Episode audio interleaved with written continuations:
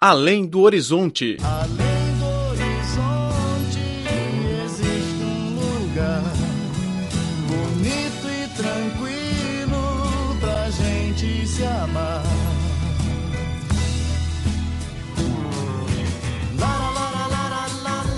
Olá, caro ouvinte, seja bem-vindo a mais uma edição do Além do Horizonte. Sou Laura Lee.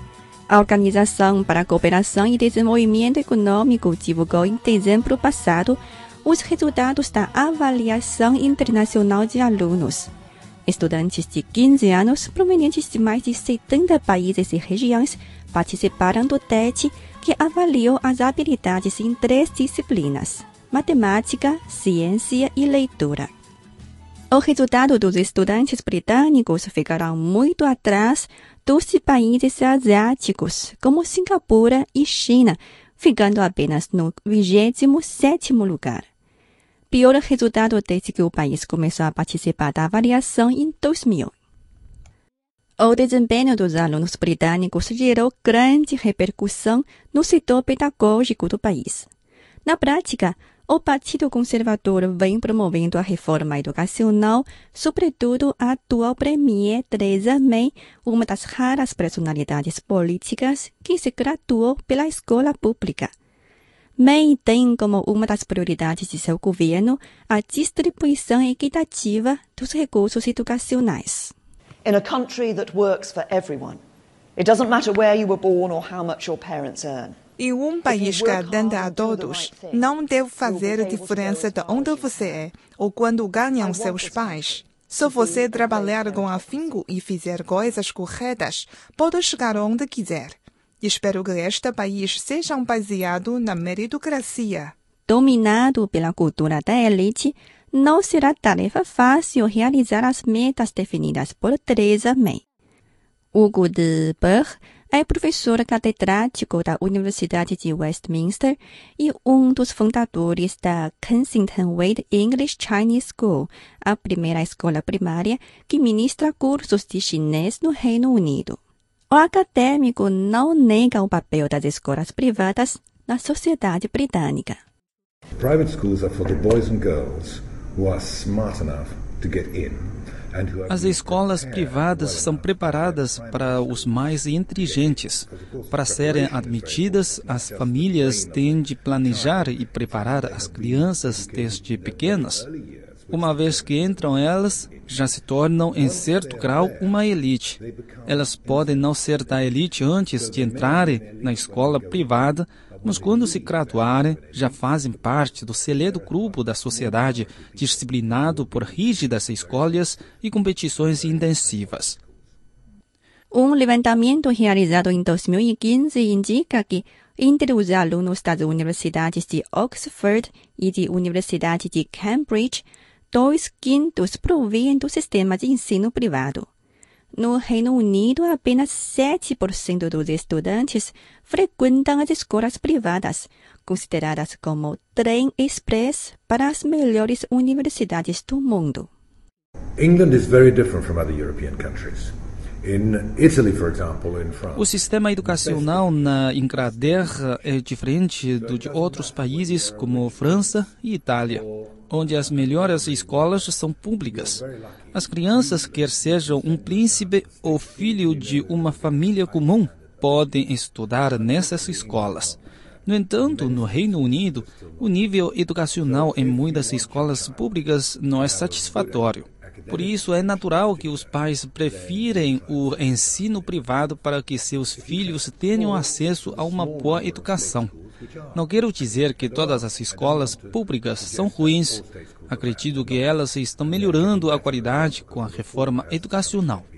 Para o professor Hugo de a flexibilidade é a maior vantagem das escolas privadas, onde não é obrigatório aplicar o programa didático nacional como acontece na escola primária bilingue de Kensington Wade English Chinese School. We will not, for example, have children studying other European languages or Latin.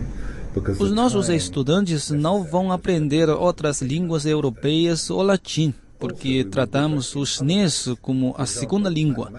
Outra especialidade nossa é a atuação do chamado domínio da matemática de Shanghai.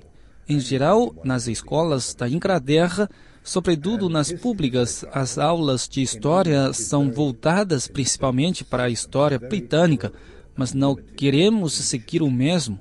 A nossa aula de história é mais internacionalizada, já que os nossos estudantes provêm de diferentes países e com contexto cultural diversificado.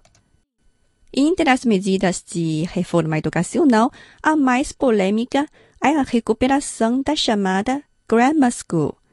O sistema de entrada no ensino público foi suspenso pelo governo na década de 1960 por realizar rigorosos exames de seleção dos alunos. Teresa May, uma graduada da Grammar School, defende que a recuperação do método não é uma simples cópia da antiga, mas um novo tipo de escola pública multipolarizada.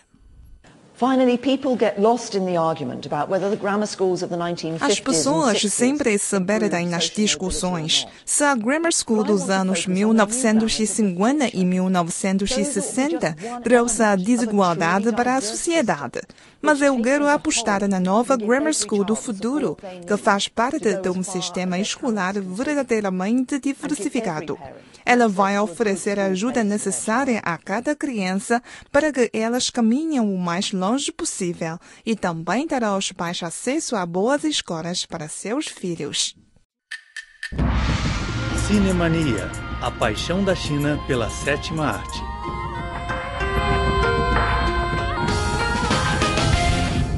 Olá, caro ouvinte, bem-vindo a mais uma edição do Cinemania. A princesa que dirige máquina voadora. A cidade que flutua sobre as nuvens. A menina que entra no país misterioso. Com imaginação ousada, ele criou diversos contos lendários. Durante cerca de 30 anos, Miyazaki se retirou e voltou ao palco por oito vezes. Com 75 anos, continua avançando na carreira de filmes animados. No programa de hoje, vamos falar do grande mestre de animação, o japonês Miyazaki Hayao.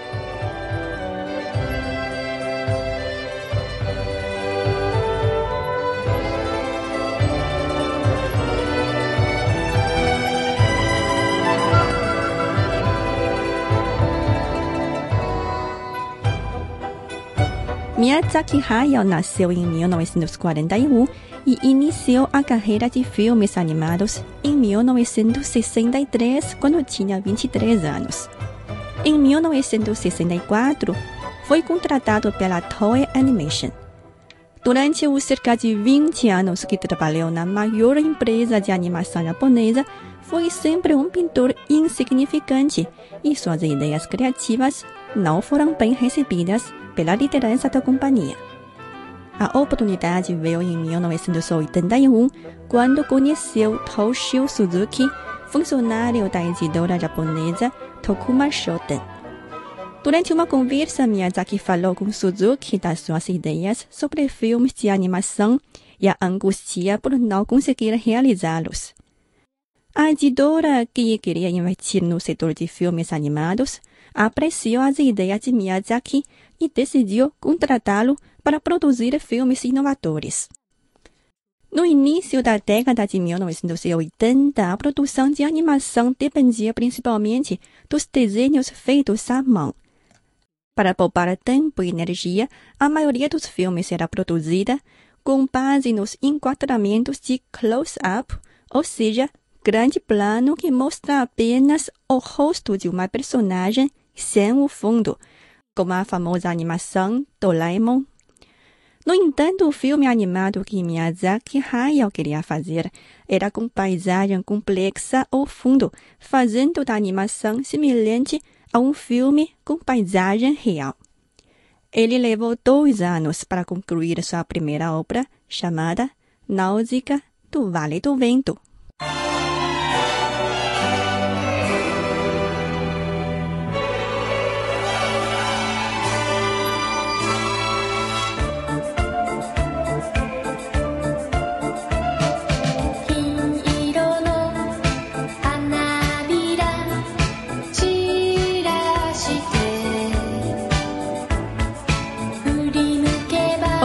Tem como contexto de mil anos depois, quando a civilização humana é completamente destruída por uma grande guerra chamada Sete Dias de Fogo. Os seres humanos se esforçam para sobreviver neste mundo em ruínas e a Terra é dominada por um novo ecossistema formado por cogumelos tóxicos. A princesa Náutica é uma jovem corajosa ela tenta acabar com as ações perigosas entre os diferentes reinos e salvar a terra e a natureza.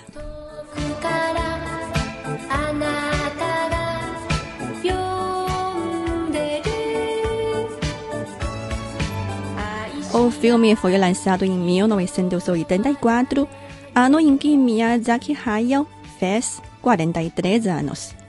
A animação teve grande sucesso, agitando o setor de animação japonês. Em 1985, Miyazaki e seu parceiro Toshio Suzuki criaram o estúdio Ghibli. Miyazaki era responsável pela criação, enquanto Toshio Suzuki pelo marketing. Durante uma conversa com os jovens pintores do estúdio, Miyazaki especificou a cultura essencial do estúdio. あのこう面白い映画を作ろうっていうことがあの Basicamente, o nosso maior objetivo é produzir animações interessantes. Aqui não temos garantia de um contrato permanente. A empresa é apenas um canal de financiamento cujo sucesso não faz parte da nossa prioridade. O mais importante é que vocês podem fazer o que querem, se esforçando para criar uma grande causa. Caso o estúdio Ghibli não seja mais atraente para vocês, peçam a renúncia. Porque eu próprio poderia renunciar também um dia. Em 1986, Miyazaki concluiu outra grande obra de animação, Laputa e o Castelo no Céu.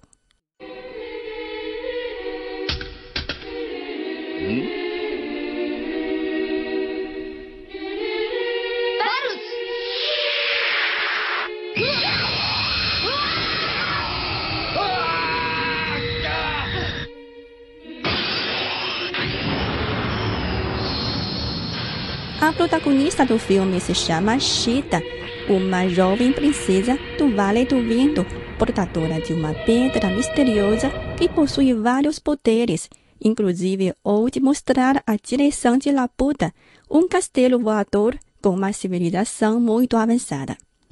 Shida é perseguida por várias pessoas que almejam a pedra. Numa das fugas, ela cai de um avião, mas é salva pelo poder da pedra que a faz flutuar antes de cair em uma cidade mineradora. Nessa cidade, a princesa se encontra com o jovem Pazu, que, ao saber que a moça está sendo perseguida, resolve ajudá-la a sair da cidade. O pai de Pazu foi um aviador que já avistou Laputa, mas ninguém acredita em sua história. O filho deseja mais do que tudo provar a todos que o castelo voador existe. Então ele resolve seguir sua jornada com Shida para encontrar Laputa. Depois de lançar o filme, Miyazaki Hayao anunciou sua retirada da tela. No entanto, após um breve descanso, ele regressou à carreira de animação. A partir daí, Miyazaki Hayao se retirou e voltou por oito vezes. Na próxima edição do Cinemania, vamos falar das razões por trás da sua decisão. Agora vamos apreciar a canção tema da animação ou serviço de entregas da Kiki. Agradeço sua sintonia e até a próxima.